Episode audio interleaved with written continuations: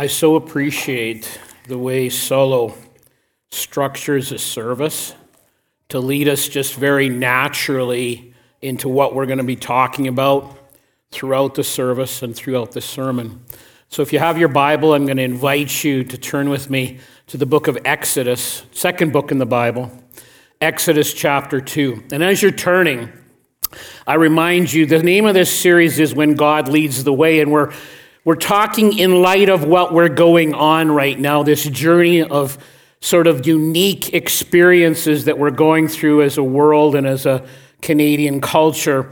We're talking about when God leads the way, and we're relating it in light of what Moses and the children of Israel went through on their journey about the considerable opportunities that God presented them with as they were on this journey.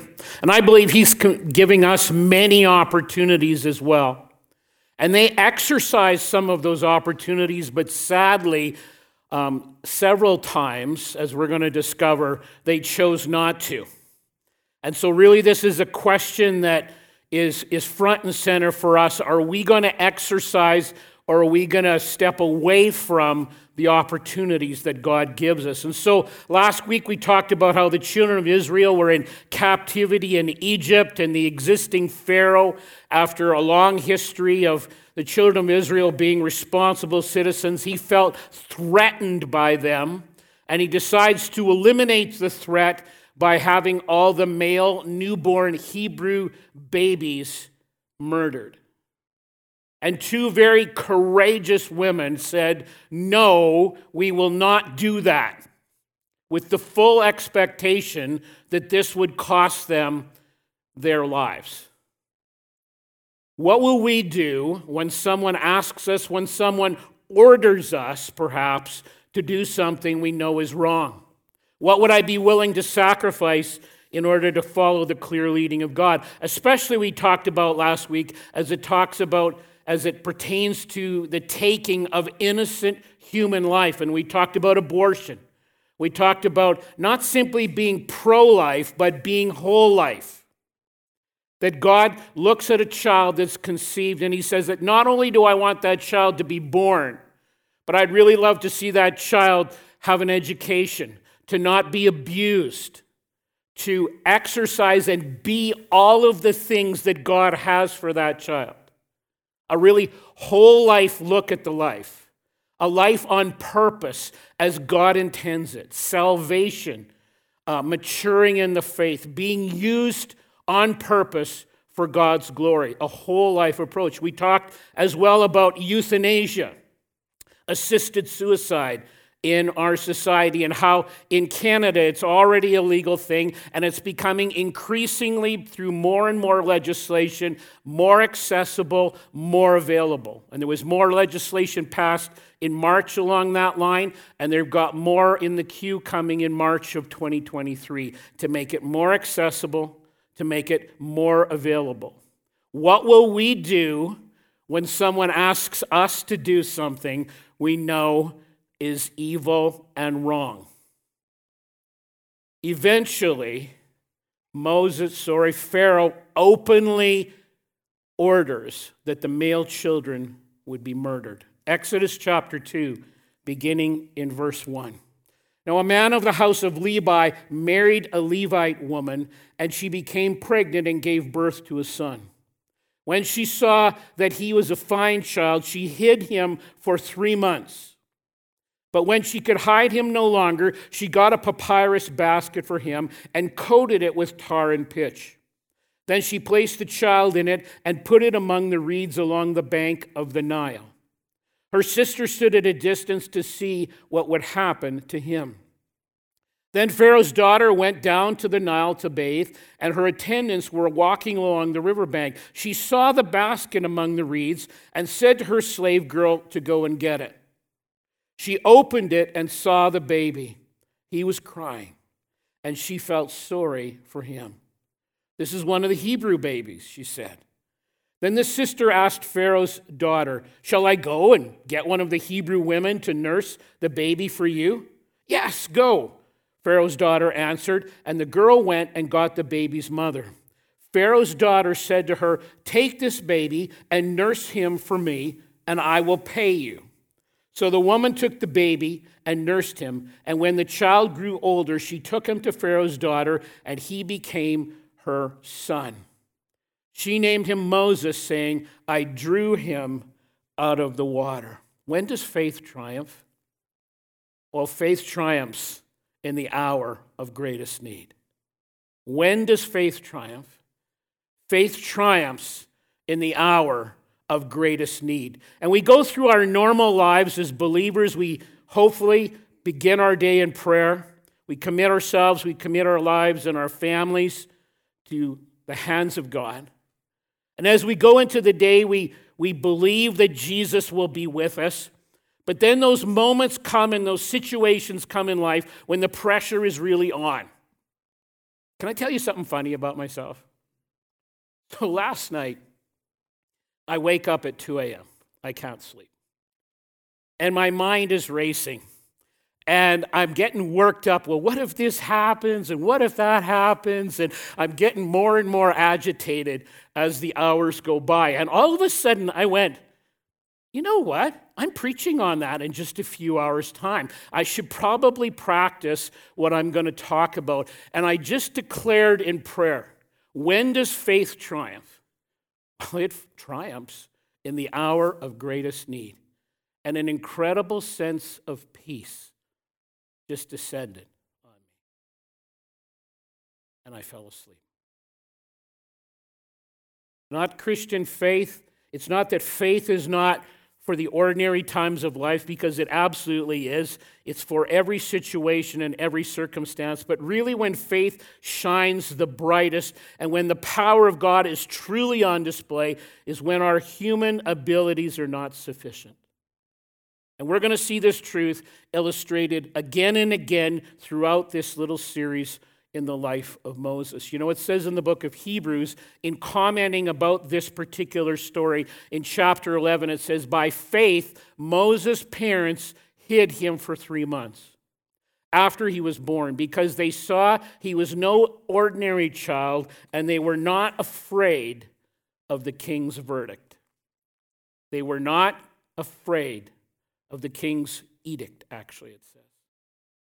God put something in their heart to do, and they had the faith to say, We're going to try to see things as God sees things. And they're faced with this terrible choice. They hear the sound of the soldiers of Pharaoh's army moving through the streets. They hear the wailing of the parents. They hear the screams of the babies as they're being murdered, but they would not give in. And what might we be asked to do to allow our faith to be front and center in the decisions we make? And I believe it just begins in the small issues of life, in the everyday issues of life. I'm going to trust Jesus in this seemingly sort of minor issue, and I'm going to grow in that. I'm going to remember these biblical stories that we read about. We just sang that, those very concepts moments ago. You were faithful then, you're going to be faithful now. And we grow and we grow in our levels of trust in God, and we say, Jesus, I'm not just going to say you're the leader, I'm going to just really bow down to the fact that you are the functional leader in my life. So imagine with me, as the story sort of suggests to us, something like this might have happened. One night, Relatives are over for supper at Moses' parents' house. They've had a long day laboring, slave labor. The Egyptians are treating them ruthlessly, the passage in chapter 1 says. There's some noise in the back room. And Uncle Yaakov says, What was that? And the mom and dad say, Shh, that's baby Moses. He's sleeping in the back 40. And Uncle Yaakov says, What? If you don't turn that baby over, they're going to come and not only kill him, they're going to kill all of you. In fact, I'm leaving right now. Aren't you afraid of what's going to happen? And Moses' parents said, No, we're not afraid. We are not afraid because we believe we're following the Word of God. We believe we're following God's clear leading, and we're convinced that God will take care of the results. Whether those results from a human perspective would be described as good or from a human perspective as bad. And God calls on us to make decisions based on a close relationship with Him, based on a deep seated trust and exploration of His Word. And we make these decisions in faith. And they turn their backs on the authorities of that day. And we asked the question last week, and we're asking it in a sense again today What will I do when someone asks me to do something I know is wrong? As Christians, it's very clear in Romans 13, we are to pray for those in authority over us, that God, in fact, has put them in authority over us. We are to pray for them, to be obedient to them, and that is absolutely true up until the point we reach in a passage like this.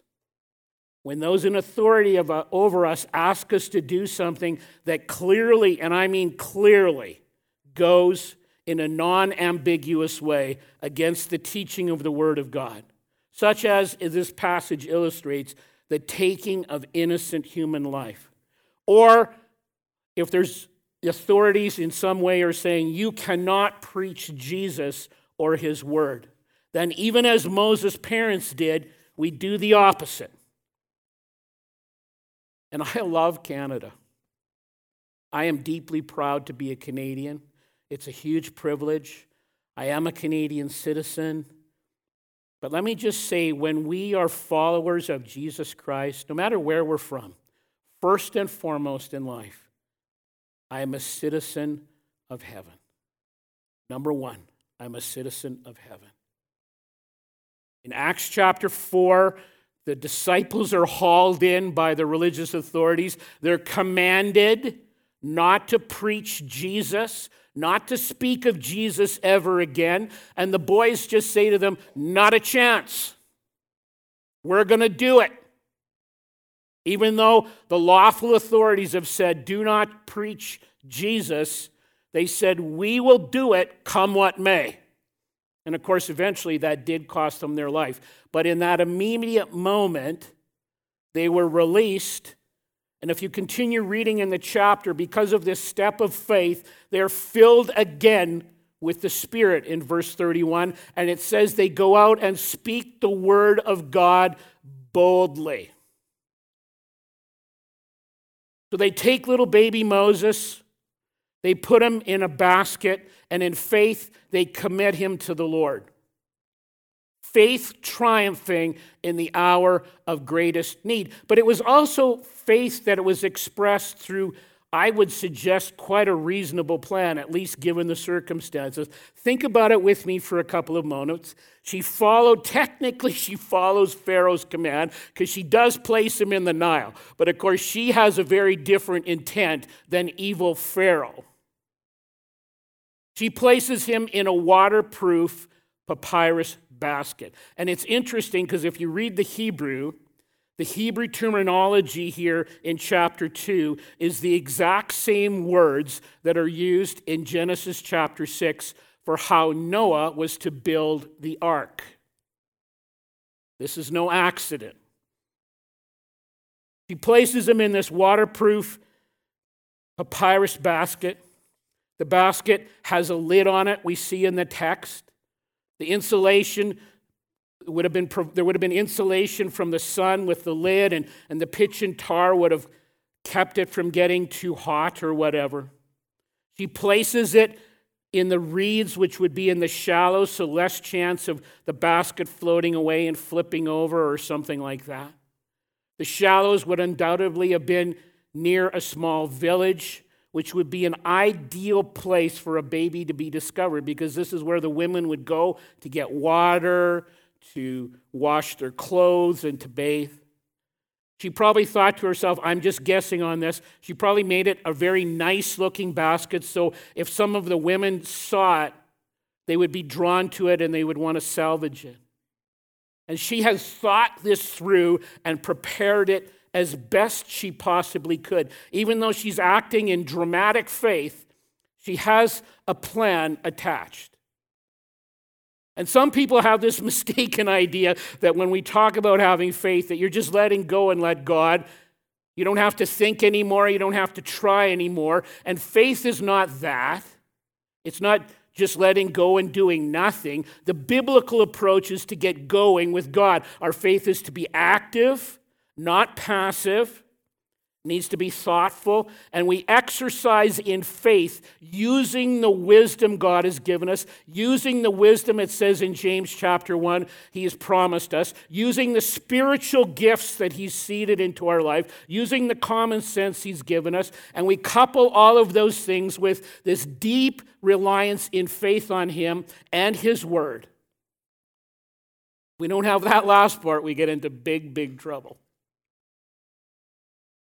Some of you know that one of the hats I'm privileged to wear is uh, I chair what's called DEXCOM, the District Executive Committee. And so, what that is, is it's an elders board that oversees all 140 congregations we have here in Alberta. When COVID hit in earnest in March of 2020, we were in the middle at a district level, district leadership level, of a massive changeover. Biggest changes there's been in, in decades. And at that particular point, in addition to all those changes, there was also a number of district staff that had retired or had left. And we were told by our district treasurer they were projecting a massive drop in income in March of 2020. We project, we were told a projection of a 33% at the district level drop in income, which would translate into a massive deficit. But we also know, because as leaders, you're always called to see sooner and see further, we were anticipating incredible stresses and fatigue that would come as a result of, uh, as a result of COVID, which is absolutely played out on a massive scale. You saw that in the in the face and the words of Curtis just moments ago. That's a classic example. And so we knew there was going to be a huge call for increased member care. What do you do? What do you do? Do you put a freeze on hiring these valuable positions, even though this massive need we knew was going to be coming? And so, as a DEXCOM, we took extended time to do listening prayer as a group. We encourage the exercise of the spiritual gifts, and a supernatural prophetic word was given, which we were told through this word to go ahead and hire this key staff member, even though it would mean, if nothing changed, a bigger increase in the deficit. And the prophecy was to go ahead and hire this key role, and the, that God would fully supply the need. And as we prayed about it, this doesn't make sense on a human level, right? But on God's level, it does. And we believed it, it, it, seemed good to us and the Holy Spirit. And we authorized the hiring of this additional person. 14 months later, the treasurer was just in touch with me just a short while ago, and they said that after significant giving by God's people and careful stewardship. Because again, faith is always accompanied, not in a, you know, you just sit around and hope for the best. You're, you're active in your faith. And through significant, careful stewardship by our district staff, we're no longer facing a deficit, but actually projecting a slight budget surplus. And so we praise Jesus for this stuff. We use wisdom, we exercise faith, and when God leads at times in ways that would seem very contrary to what human wisdom in some cases might suggest. Now, let me also say, after telling that story, that when we step out in faith, it doesn't always end up rosy from a human perspective. Corrie ten Boom writes this Faith doesn't always take you out of the problem, faith takes you through the problem. Faith doesn't always take away the pain. Faith gives you the ability to handle the pain. Faith doesn't always take you out of the storm, faith calms you in the middle of the storm. So, what happens when Moses' family takes this tremendous step of faith? The worst possible thing. At least it seemed that way. Miriam's in the reeds. She sees Pharaoh's daughter going up to the basket, sends her slave girl to get it, and she's going, Oh no, it's Pharaoh's daughter. This is horrible. If anybody shouldn't get this basket, it should be Pharaoh's daughter. But God takes the most unlikely circumstances when it seems totally hopeless in the hour of greatest tension, and He can turn it around. And He says to she says to one of the servants when she sees the reaction of Pharaoh's daughter, and as Pharaoh's daughter opens the lid, I don't know if, a, if an angel pinched baby Moses or something, I don't know, but the baby starts crying. And Pharaoh's daughter is moved by what she sees, and she recognizes maybe the blanket that was around him was a Hebrew style piece of clothing, or maybe they noticed he was circumcised. I don't know. But he, she knows it's a Hebrew baby. And rather than obey her dad, she does the right thing and saves this baby and decides to adopt him. And Moses' sister, Miriam, steps out of the bulrushes and says, Excuse me, ma'am, would you. Uh, would you like me to find someone to nurse that baby for you? And she goes and gets Moses' biological mother. And then Pharaoh's daughter says, Would you do this for me? And by the way, I will pay you to do this for this child. And I often think, you know, so often in Scripture, God just has this incredible sense of humor. And I think this is one of those times that it's really on display because he gets Pharaoh to foot the bill for the guy that will one day overthrow Egypt and set the Israelites free. See, whenever we thumb our nose at God, a lot of people do, one day they will pay for that. God is merciful beyond our wildest imagination. God is patient so much more than we would ever begin to be patient. He offers people opportunity after opportunity after opportunity. But when they continue to thumb their nose at Him, He is a righteous judge. And one day, He will deal severely with that kind of approach people say no to him over and over. Think about how they would have failed without faith. And so Moses' mother nurses him and raises him until he grows older. And the custom in that culture at that time would have been anywhere from two to four years of age. Now, I'm not an early childhood specialist. All I did was kind of, you know, help. Debbie did most of it, help when my kids were little. But I've heard that the most impressionable years of a person's life, the time when they learn the most, are those first two, three, even four years of life. And all the groundwork is really well laid, or in some cases, not well laid. And in those years, Moses must have learned a tremendous amount from his biological parents about the Lord, about his faith, about his heritage, because later we know, and we're going to discover next week, he turned his back on all the riches, all the privileges, all the things that he would have been receiving in the court as Pharaoh's grandson to return to God. And I would argue it's because his biological parents laid an incredible God centered foundation. So let me talk for a few minutes to those that have small children, or maybe one day would like to have small children, or maybe you're a grandparent here today, or an aunt or an uncle. What kind of a foundation are we laying? Let me tell you a story about a grandma I know.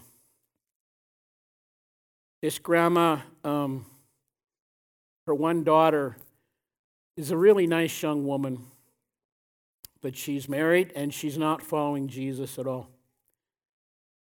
And her husband got a job overseas, so they moved overseas. While she was there, had twin had twins. And so this daughter, again, nice person, but not laying any kind of a biblical foundation for these grandkids at all, for these kids at all. And so this grandma and grandpa, but grandpa is more limited because he's busy working and stuff, but this grandma and grandpa at times have been flying overseas at great cost and expense frequently.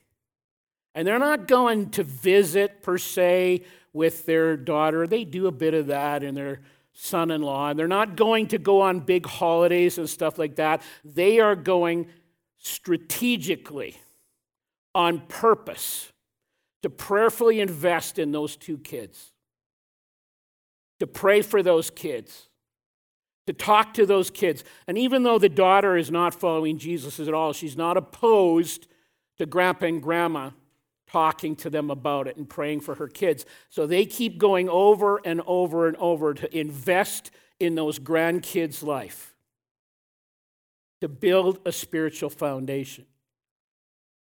I know of another grandma that has written a devotional book that she's passed on to her grandkids. Life experiences, things that Jesus has taught her on the journey with Jesus aunts, uncles, grandparents, parents. What kind of foundation are we making for them? Make a plan. Be, be systematic. Think about it. Do I pray for them? Do I pray with them if I'm allowed to do that? Do I read them the Bible if I'm allowed to do that? Do I talk to them about the things of God? Do I teach them the things of God? Do I take them to church? Do I take them to Kids Zone regularly? To, or, or, or have I allowed the other activities of life to become more important than these key foundational things? And when we do that, they might even be really good things, but if they become more important, we're taking a very short sighted approach to that which is most important. And I understand that kids make their own decisions one day as they become adults. But as parents, as aunts, as uncles, as grandparents, our responsibility is to lay a healthy biblical foundation. Let me shift it to the other foot for a second. If you're a kid here, and I know that most of them are off in kids zone, but if you're a child, if you're a teenager, if you're an adult that has older parents, when's the last time you showed appreciation to them, to your parents, to your grandparents, to your aunt, to your uncle, for their impact on your life, for the sacrifices they made for you? You know, my parents prayed for me and Debbie and my kids every day. They prayed for me every day.